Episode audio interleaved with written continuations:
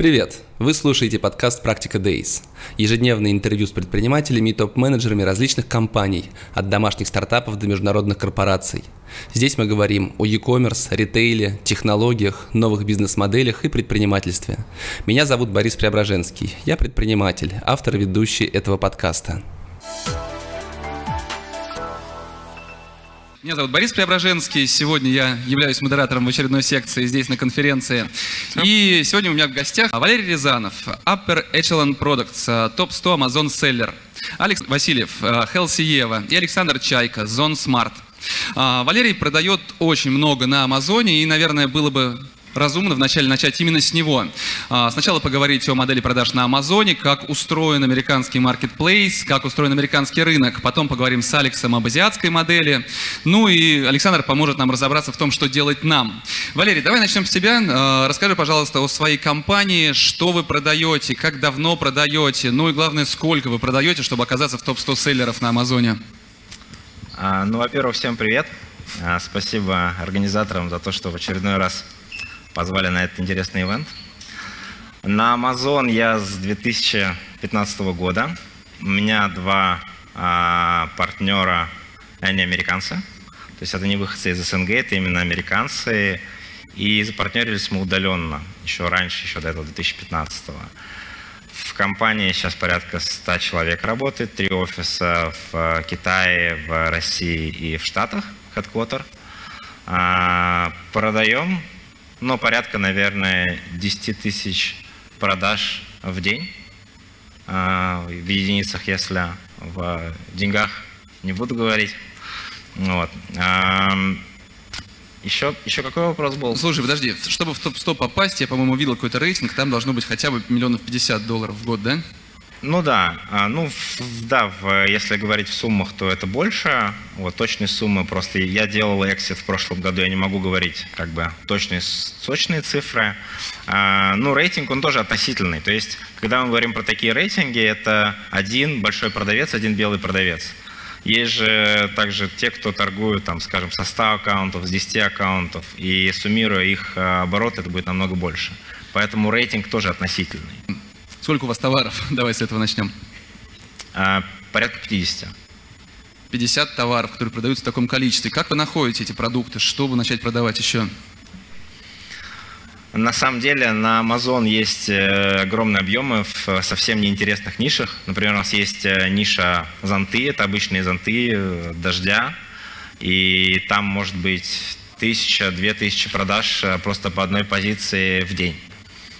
И если твоя стратегия, наша стратегия такая есть, чтобы выйти в топ в категории и там удержаться, то, соответственно, ты забираешь огромный объем. Просто покупательская способность американцев, она не сравнится с российской на данный момент. Объем рынка колоссальный. Собственно говоря, поэтому тебе нет необходимости запускать 1000 SKU, ты можешь с 50 делать огромные обороты.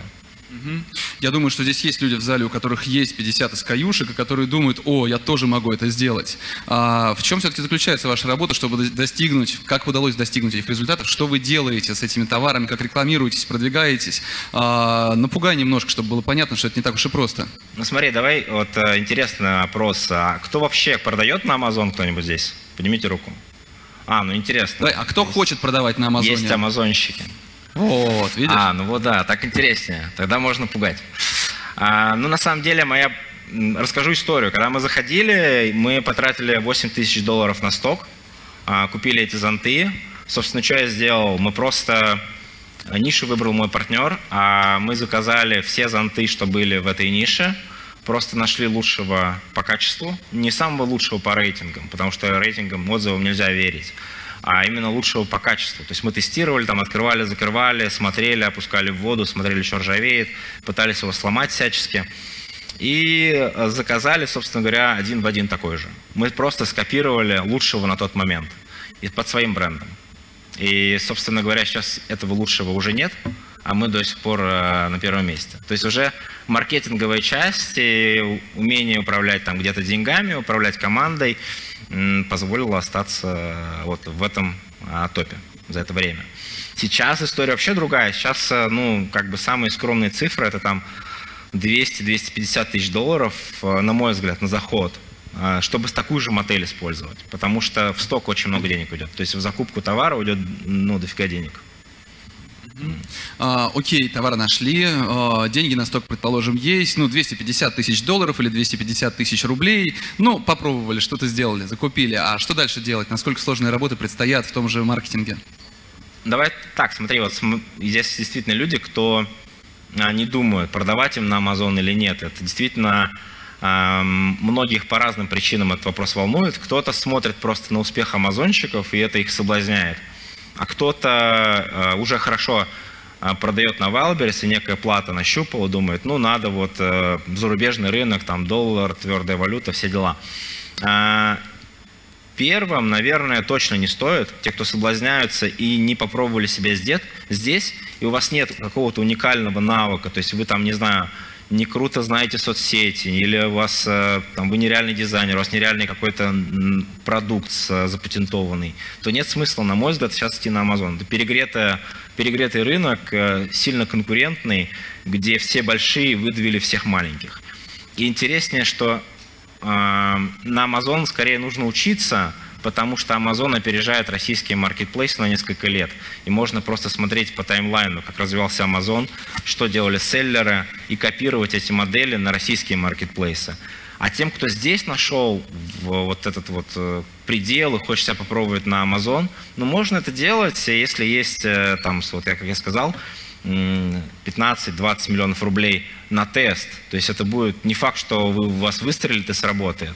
Если вы готовы ими рискнуть, ну и в лучшем случае там отбить в ноль в этом риске, ну не самый, конечно, лучший, в лучшем вы там будете зарабатывать с этого, то стоит пробовать, стоит рисковать. Вот. Но, на мой взгляд, перспектив намного больше здесь. Ну, то есть вы со своими продуктами выходите в Россию сейчас, если вы уже постигли Amazon? Ну, потому что это, ну смотри, у меня есть товар, это подушка, вот, подушка для попы, вот просто подушка на стул. И я продаю, ну, мы продаем их там 2000 единиц в день, этой подушки. Ты можешь представить здесь такой объем, кому она нужна? То есть здесь я буду в лучшем случае продавать 25–30. Вот. Зачем это делать, если есть рынки, там, Канада, есть Мексика, есть Amazon Япония. То есть вообще сам по себе Amazon, он же далеко не только в Америке. То есть у нас там полно стран, там Сингапур, то есть очень много стран, где ты можешь торговать. Вот, поэтому, а Россия – это новый рынок, то есть здесь новый маркетплейс, новый интерфейс, новая, в принципе, методология. Тебе нужно ее изучать там где-то законодательство.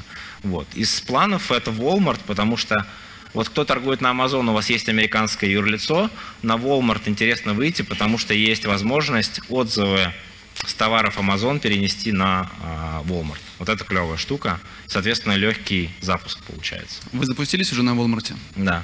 И как результаты? Ну, пока вяленько, пока все наши остальные каналы не могут никак вообще там соперничать с Amazon. Amazon больше 90% всех денег приносит. К сожалению, нужна диверсификация.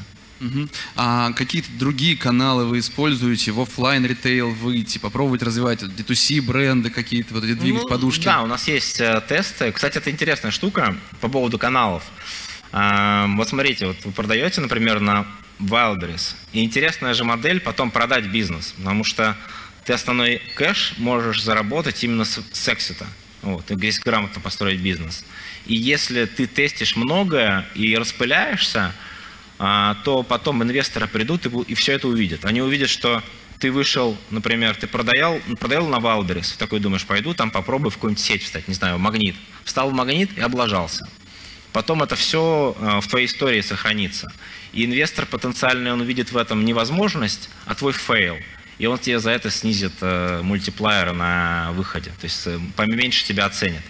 Вот, поэтому, да, отвечая на твой вопрос, мы выходим в офлайн-сетки, но сейчас, потому что мы уже как бы сделали частичный эксит, и мы можем больше в этом смысле рисковать.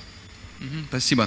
Александр, вы видите то, как селлеры, продавцы выходят на Amazon, на eBay, какие форматы выхода? Вот Валерий, он еще и за кулисами сказал, что он будет отговаривать сейчас всех выходить на Amazon. Уговорите нас выходить на Amazon, на eBay. Какие модели будут успешными, что для этого нужно сделать? Ну, глобально модели на самом деле две. Вот одна, которую описали, это когда вы находите товар, который уже пользуется спросом на Amazon. Ну, я бы сказал, наверное, типов продавцов, их в принципе два.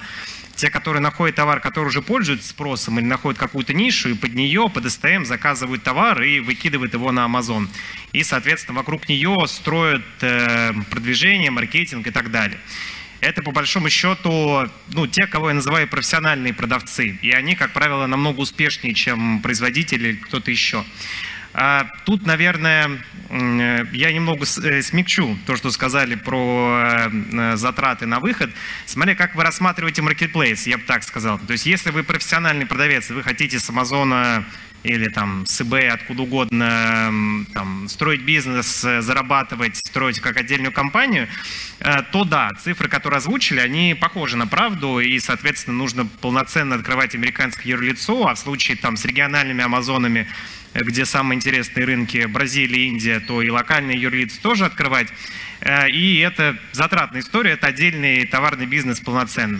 А если же речь идет о том, что вы рассматриваете маркетплейс тот или иной, неважно, Amazon, eBay, как дополнительный трафик и дополнительный канал продаж, и там строите методику продаж таким образом, что у вас с нескольких источников, с нескольких входов льется трафик на ваши товары, тогда на Amazon можно выходить, ну то есть и так, не вкладывая такие существенные средства, а просто там продублировав туда товары. Простой пример будет следующим. Вот у Валерия всего 50 товаров на Amazon, и в каждый товар, соответственно, отдельно вложена реклама, силы и так далее. У нас есть продавцы, которым мы помогали выйти, неважно, на eBay, на Amazon, у которых там 15-20 тысяч артикулов. Это могут быть автозапчасти, может быть брендовая одежда, может быть детали для тюнинга, вот у нас крупные продавцы есть. Соответственно, им такая оптимизация контента и вкладывание энергии в каждую конкретную карточку товара не требуется. Им достаточно просто подключить этот трафик и, соответственно, собирать это все в одном окне. Да, может быть, они не получат таких же больших цифр, и там не будет идти речь о 10 тысячах продаж в день, но суммарно, как с бизнеса, это будет достаточное количество продаж. Поэтому, там, отвечая на вопрос, стоит ли выходить, надо сначала понять, как вы рассматриваете маркетплейс, либо как источник постоянного единственного дохода, либо как источник трафика. И уже из этого оценивать свои силы и понимать, как вкладываться. А в чем разница? Источник дохода или трафика? На кой черт трафик нужен, если дохода нет? Ну, как объяснить?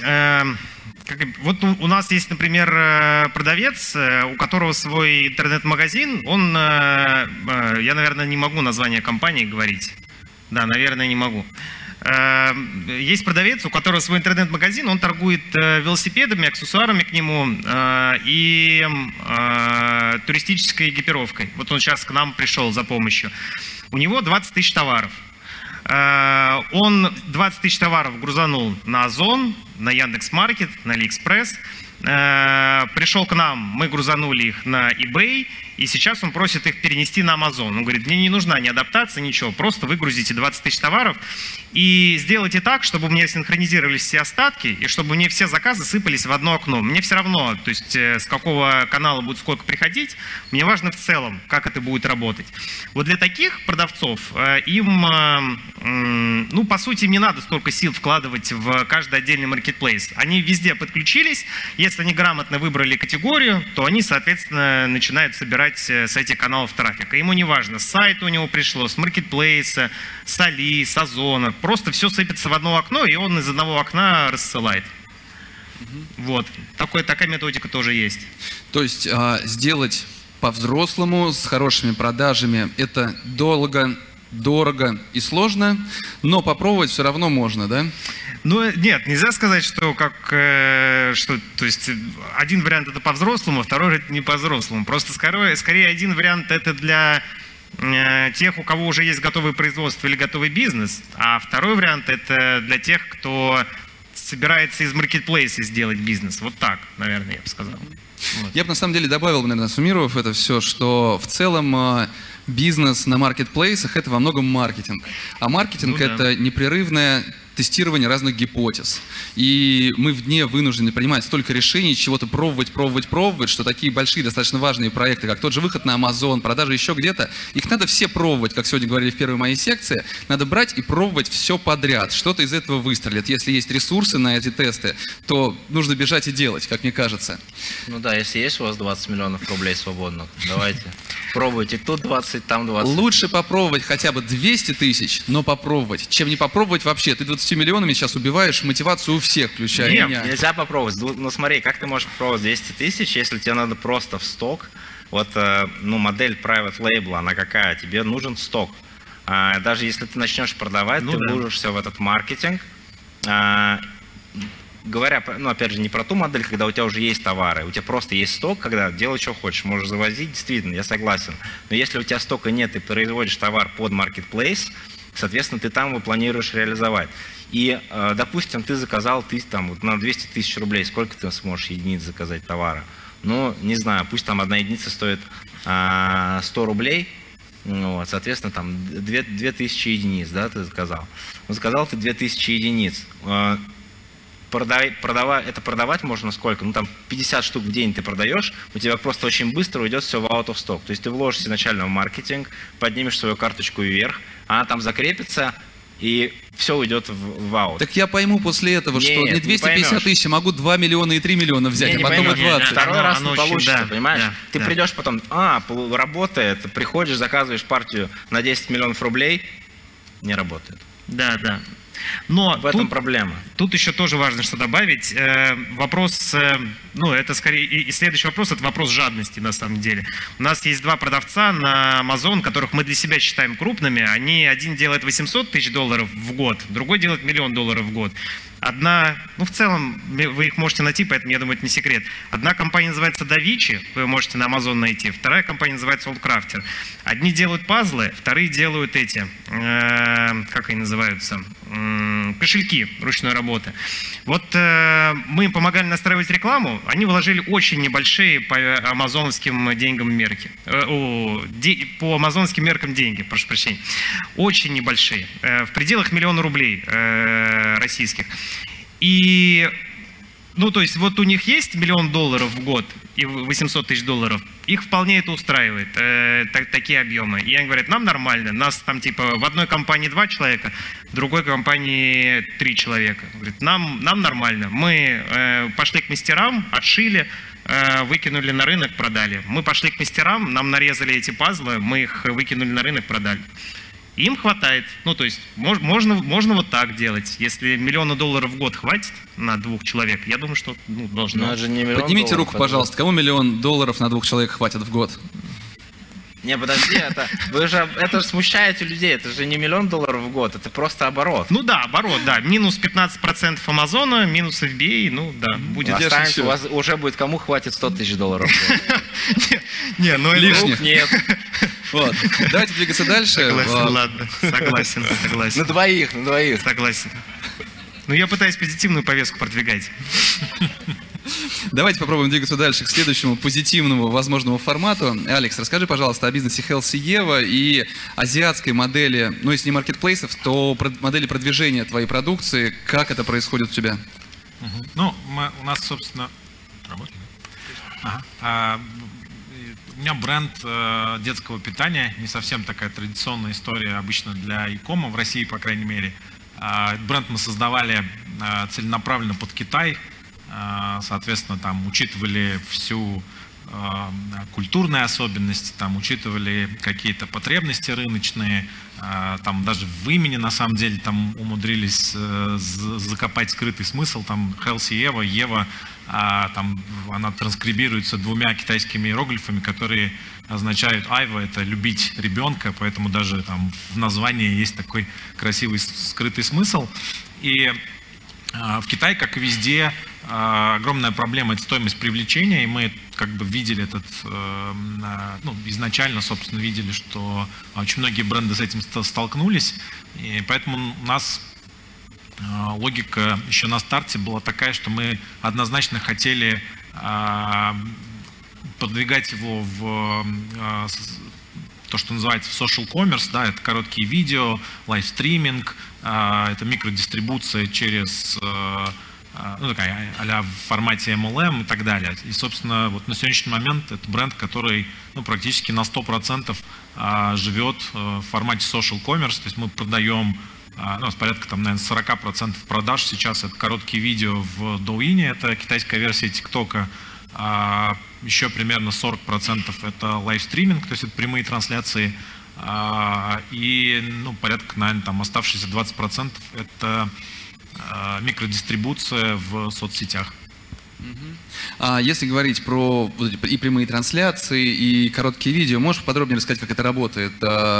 Это прямой эфир, в котором кто-то начинает рекламировать. Борис Преображенский говорит: купите, пожалуйста, эту воду. Там кнопочка появляется. Для тех, кто просто не в курсе, к сожалению, показать мы сейчас не можем. Можете подробнее? Ну да, с точки зрения формата это выглядит, ну, если говорить про короткие видео, то, собственно, речь идет о, ну, нашем там хорошо известном всем ТикТоке, да, по большому счету. Просто китай... Нашим. Да, ну, я имею в виду в китайской его версии. Выглядит это как видео, предзаписанное с каким-либо контентом, да, то есть мы рассказываем о пюре, там, о пользе, там, еще о чем-то, не знаю. И у нас по большому счету там два возможных сценария продажи. Первый сценарий — это продажа через видео, записанное инфлюенсерами, да, то есть когда это какая-то известная, допустим, мамочка, которая там уже имеет какую-то определенную там достаточно серьезную аудиторию и так далее, она записывает это видео, рассказывает о том, что вот появилось там новое клевое фруктовое пюре там из органических фруктов, там, не знаю, из там ягоды девственных лесов Беларуси, там, не знаю, персики из Греции, и, ну, и, в общем, всю эту историю. А дальше, соответственно, технически имеется возможность непосредственно из этого видео кликнуть и провалиться в карточку товара. Ну, то есть это вот как бы первый сценарий. Второй сценарий, когда это не какая-то известная инфлюенсер, а уже наше предзаписанное видео с нашим контентом и так далее, когда мы по большому счету просто покупаем платный трафик внутри вот контентного приложения, да, там таргетированный, то есть там, ну, в Китае на самом деле, как ни странно, товарный поиск, то есть если в Штатах товарный поиск ушел в Amazon, да, там, то ну, в Штатах, да, а в Китае на самом деле он делится между очень разными платформами, включая контентные платформы.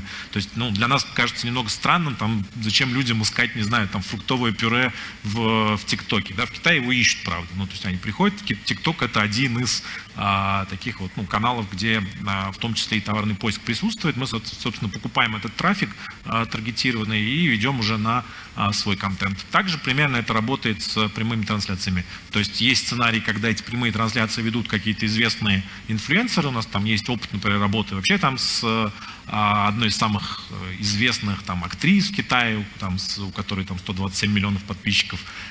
Также есть опыт, собственно, собственных трансляций. У нас работает студия, в которой там сидит две девушки, ну, там, а-ля в формате 24/7, и вот, ну, как бы рассказывают, собственно, о продукте. Мы ровно также покупаем платный трафик вот на эти трансляции, как бы туда приходят уже те люди, которым интересна эта категория, и покупают. Для понимания аудитории масштаба, я читал недавно у тебя на Фейсбуке про самую успешную трансляцию по продажам не вашей продукции, а вообще. Можешь вот про этот кейс рассказать? Ну, Китай просто, да, чтобы все понимали, вот в абсолютных числах, что из себя представляет индустрия лайвстриминга. В прошлом году это $147 миллиардов, собственно, оборот товаров, которые были проданы через лайвстриминг. Если говорить про последний кейс, да, это один из там известных инфлюенсеров в Китае, Остин Ли, который за 12 часов умудрился продать товаров на $1.7 миллиарда вот на прошлой неделе. Ну, то есть там, это правда фантастические цифры, но как бы они действительно имеют место быть, как бы, ну, надо еще при этом понимать, что Китай — это единственная страна, где пенетрация, в принципе, онлайн-продаж перевалила там уже за 56%. То есть, более того, есть какие-то категории товаров, где онлайн, например, занимает 80 или 85%, например, в подгузниках. То есть пенетрация продаж, например, подгузников, ну, онлайн-продаж 85%. То есть люди перестали ходить за ними в магазин, они их только в онлайне покупают практически. Ну, мы поговорили о том, что как выходить из России на Amazon, да, на eBay, а имеет ли смысл двигаться в Китай и размещаться, пробовать тот же лайвстриминг, возможно, или там, на том же Алиэкспрессе, как ты считаешь? Не, ну, Китай, все-таки там барьеры, я бы сказал, повыше, на самом деле, даже чем в Штатах, по ряду причин, да, во-первых, опять мы, ну, нужно говорить о товарных остатках, да, о стоке, который необходим. Более того, ну, там зачастую даже с точки зрения маркетинга большая часть инфлюенсеров не готова, например, работать в принципе с брендом, если доступный остаток по SKU, например, меньше, чем 100 тысяч единиц. Ну, то есть они говорят, если там нет 100 тысяч единиц, то мы даже, ну, в программу это включать не будем. Ну, потому что есть риск, что они просто там выстрелят, как бы, и дальше просто, ну, окажется, что столько нет. Ну и там достаточно много, в том числе каких-то административных барьеров, ну там, в частности, там, не знаю, брендовый магазин на Tmall, в зависимости от категории, там только депозит от 30 до 50 тысяч долларов, это депозит, который надо сразу внести, то есть вы еще ничего не сделали, ничего не продавали, магазин открыли, как бы с вас требуют там 30 тысяч долларов, которые должны заморозить, и они там будут, собственно, заморожены, висеть все время, пока магазин функционирует. Поэтому как бы в Китай идти, конечно же, интересно, ну то есть это огромный рынок, это там по очень многим позициям мировым это самый большой рынок, ну вот в частности в нашем сегменте, то есть это самый большой рынок детского питания в мире. Но тут надо понимать, что вот этот масштаб и эти возможности, они, ну, как бы с другой стороны требует достаточно значительных инвестиций. То есть мне кажется, что поэтому выход на китайский рынок это все-таки скорее история про либо бренды там и производителей, да, ну, у которых уже есть товар, уже есть какие-то рынки сбыта и так далее, либо же, ну, каких-то там, правда, ну, профессиональных продавцов, у которых есть опыт там, может быть, больших продаж там, на локальном рынке, на других международных рынках и так далее, как возможность для диверсификации. Да? Ну, то есть, ну, условно, то есть, как, потому что очень часто бывает, что там условно те же там подушки, которые там, может быть, производятся в Китае и дальше продаются в Штатах, но поскольку у них есть там, не знаю, успешный опыт продаж в Штатах, их можно позиционировать как американский бренд и, собственно, продавать опять же в Китае. Да? Ну, такие случаи тоже есть. На самом деле в Китае огромное количество брендов, которые в конечном итоге производятся в Китае, продаются где-то еще, а потом приходят в Китай. Ну и чтобы понимать, опять-таки, масштаб бедствия, сколько денег ты вложил в свой бизнес? Ну, мы на старте вложили порядка $1 миллион для того, чтобы запустить. Если говорить о том, где бизнес сейчас, то есть, ну, если в заказах говорить, то это там уже десятки тысяч заказов ежемесячно. Ну и несколько $1 миллион мы вот по итогам года сделаем оборот. Ну, то есть, получается, все-таки такие уже традиционные каналы, наверное, в развитых с точки зрения маркетплейсов, продаж странах, уже просто так не войдешь, да, как те истории, которые рассказывали сегодня здесь, что на Wildberries 100 тысяч рублей и понеслась. Правильно я понимаю? То есть, там все совсем по-другому, намного дороже и сложнее, да? Ну, так это и здорово, что здесь есть такая возможность, ей надо пользоваться. А долго она еще будет, как вы считаете? Ну, я считаю, что будет такая же история, как с Amazon, когда все вот те, кто занимались бизнесом из серии там по вечерам что-то купил, то есть совмещая с другой работой, не относясь к этому проекту как к бизнесу, они все ушли. Их все вытеснили крупные, то есть крупные станут крупнее, мелкие уйдут. Все, кто не растут, их вытеснят, ну, на мой взгляд. То есть все, кто не продает там хотя бы там на 10 и больше миллионов в месяц, они будут потихоньку вытесняться. Скорее всего. Знаете, я зашел перед первой секцией сегодня в уборную и услышал, как из кабинки мужчина с кем-то разговаривает. Поднимите руку, кстати, если это были вы, о том, что ну как дела? Ну, раньше, пока не было там конкурентов, был я один, все было замечательно, а сейчас все тяжелее и тяжелее. Поднимите руку, нет? Ну, в общем, я даже не спускал там, извините, да, чтобы не помешать разговору такому интересному. Вот. Но все-таки, если говорить о модели российских маркетплейсов, Алекс, ты вообще поработал в огромном количестве компаний, у тебя опыт сверхбогатый. Как ты считаешь, те же Wildberries, Ozon и другие, все-таки какая модель маркетплейса? Больше американская, о которой Валерий говорил, фактически Амазона, или азиатская, включая лайвстриминг, какие-то вот такие форматы будет преобладать там на перспективе там 3-4-5 лет. Куда мы двинемся?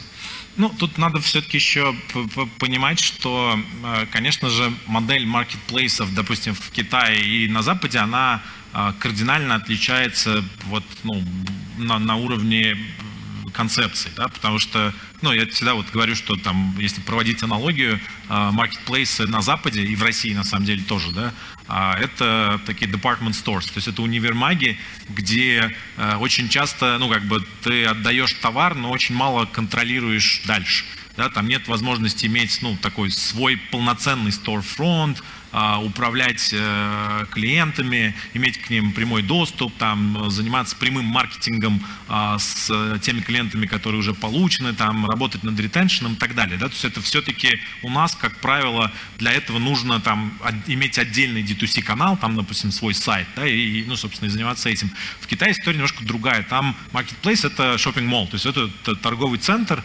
который, по большому счету, говорит, вот инфраструктура, вот крыша, там, вот помещение, приходи и снимай магазин, как бы, да, а дальше, ну, собственно, это твой магазин, там, ты можешь там повесить какую хочешь вывеску, разукрасить его как хочешь, ну, там, в рамках каких-то принятых стандартов, да, и так далее. И в этом принципиальное отличие. То есть Китай — это, на самом деле, единственная, например, наверное, страна, где можно делать D2C, при этом оставаясь на маркетплейсах. Но там это меняется даже в коде. Даже если мы говорим, например, про комиссию, там, да, есть 15%, там, не знаю, у нас тут есть и там 20, и 28, и 30, там зависит, да, то на Tmall, например, в нашей категории комиссия 2%. Но, как бы, поскольку там логика совсем другая, Tmall зарабатывает на другом, он зарабатывает на логистике, которая там отдельно, ну, как бы, покупается, да, на каких-то там маркетинговых инструментах, на там дейта, да, ну, на отчетности, на там доступе к данным и так далее. А вот сама история с маркетплейсом, она, ну, как бы, это 2% комиссии мы платим вот в Tmall. Но надо сказать, что и мы, по большому счету, движемся как раз к той модели, где будет 2%. Мы видим, что динамика прироста селлеров на маркетплейсах снижается сейчас. Мы видим, что, разобрав хорошо достаточно трафик, конкуренция между маркетплейсами начинается уже на уровне селлеров непосредственно. И мы видим, что маркетплейсы, все почти без исключения, стремятся к тому, чтобы создать свою экосистему, в рамках которой будет оставаться пользователь, он не будет не выходить никуда вовне, и, соответственно, на нем заработают всеми мыслимыми способами, в том числе и селлера, который будет пользоваться банковскими продуктами, логистикой и другими. Поэтому комиссия будет снижаться для того, чтобы привлекать этих селлеров все больше и больше. А, на Wildberries на 1% меньше стало, чем на Озоне, бежим туда. Ах, там на Алиэкспресс еще ниже, побежали туда. И в конечном итоге я считаю, что почти до нуля опустится, скорее всего, комиссия в большинстве. Тут важно понимать, что, как бы, вот эта конкуренция между продавцами, она в конечном итоге, ну вот, допустим, если там посмотреть даже статистику у того же Тимола, то из там сегодня зарегистрировавшихся продавцов, да, через 3 года, соответственно, 2/3 уже не будут существовать. Ну, то есть, как бы, это такая вот мельница, которая просто перемалывает, как бы, слабых, как бы, и оставляя только, ну, вот, небольшой, на самом деле, процент успешных. В России 90% новых бизнесов закрываются первый год, а 95%, по-моему, за первые 2 года. Ну, вот, это так что тут, наоборот, какая-то очень хорошая, да, статистика. Валерий, как ты думаешь, все-таки, если говорить о российском опыте, что будет здесь? Ну, я вот, во-первых, слушаю Алекса, и он реально крутой. Да, пожму тебе руку. Спасибо. Реально очень интересная информация, и, на мой взгляд, в этом есть будущее. Потому что я тут недавно увидел одну штуку, как раз с ТикТоком. Я там сижу, строю компанию, у меня там 100 человек работает, я думаю, какой я крутой, там, топ-100 селлер, бла-бла-бла. И смотрю, какой-то там парень дропшипит, ну, дропшиппинг, то есть у него даже нет этого товара физически, через ТикТок. Кольца, обычные там кольца на руку, на $8000 в день. И получается, он один, он там чилит, расслабляется, снимает видосики, выкладывает это, там по 8, по 5, по 6 миллионов просмотров, я не знаю как, не понимаю этого рынка. И получается, зарабатывает порядка там $4000 в день, или там, ну, 100 тысяч, вот как раз, когда вы говорили и поднимали все руку, что они хотят жить на миллион в год, вот это и есть миллион в год. Но только он вообще не напрягается. И я думаю, что в этом определенно есть, если не будущее, то то, куда стоит копать, потому что фундаментально все равно меняется. Вот паттерн покупок, он меняется. И, скорее всего, будет уходить вот в ту сторону, а Китай все равно уже во многом становится неким проводником того, что будет в будущем. То есть они становятся новаторами и забирают эту роль в чем-то у Штатов. Поэтому я сам хочу потестить вот эту теперь штуку с этим ТикТоком, несмотря на то, что у меня там на маркетплейсах все хорошо и интересно. Вот. Мне кажется, что все будет уходить туда. Я уверен, у тебя получится чилить, расслабляться и снимать видосики, продавая. Я уверен. Вот. Ну и на самом деле, наверное, последнее, мне показывает, что время у нас к секции совершенно, к сожалению, подходит к концу. То, что сказал Алекс про модель, вот этот большой рынок фактически, на котором ты сам делаешь, коммуницируешь с аудиторией, то же самое сейчас пытаются реализовать и Ozon, и Алиэкспресс в России. Вот эти брендовые зоны, возможность коммуницировать напрямую, лайвстриминг, форматы, которые сейчас активно развиваются. Только за кулисами рассказывал, что вчера было у впрок.ру на 23 000 зрителей. Мне как раз рассказали, в перерыве был тоже стриминг. И это развивается, и они пытаются как раз вот этот вот не допустить D2C тренд, когда бренды продают напрямую, а завлечь их себе на платформу, пускай развивают продажи у нас. Поэтому, если вы продаете на маркетплейсах, экспериментируйте. И то, что рассказали наши сегодняшние гости, и стримьте, и пробуйте все, что только появляется. В конце концов, действительно, создать какой-то необычный, необычно успешный, может быть, выходящий за какие-то рамки бизнес, можно только сделав что-то совершенно нестандартным. А тут надо пробовать все. Спасибо большое. Конференция продолжается. Спасибо, ребят, вы крутые. Борис, спасибо огромное. Спасибо, супер вообще. Класс. Как-нибудь прочитаю лекцию, как на полчаса отставать, и бам, и опять в тайминге. Прям вообще бомба. Люблю. На этом все. А я хочу поблагодарить еще раз компании, которые помогают нам в проведении эфиров, за их поддержку. Это агентство диджитал-маркетинга MediaNation, Perfluence, продажи через блогеров по модели CPA, Aplaut, увеличение продаж в e-commerce через пользовательский контент, Чекбокс, доставка в день заказа от 90 минут или в часовые интервалы по фиксированной цене, Селематикс, платформа мониторинга и аналитики на Wildberries, Ozon, Яндекс.Маркет и около 15 других крупных маркетплейсов и интернет-магазинов, и Inventive e-commerce, оператор, предоставляющий полный комплекс e-commerce услуг для международных брендов. Спасибо, что дослушали этот выпуск до конца. Ставьте оценки, пишите комментарии, отмечайте нас в соцсетях. Так вы поможете новым слушателям узнать о подкасте.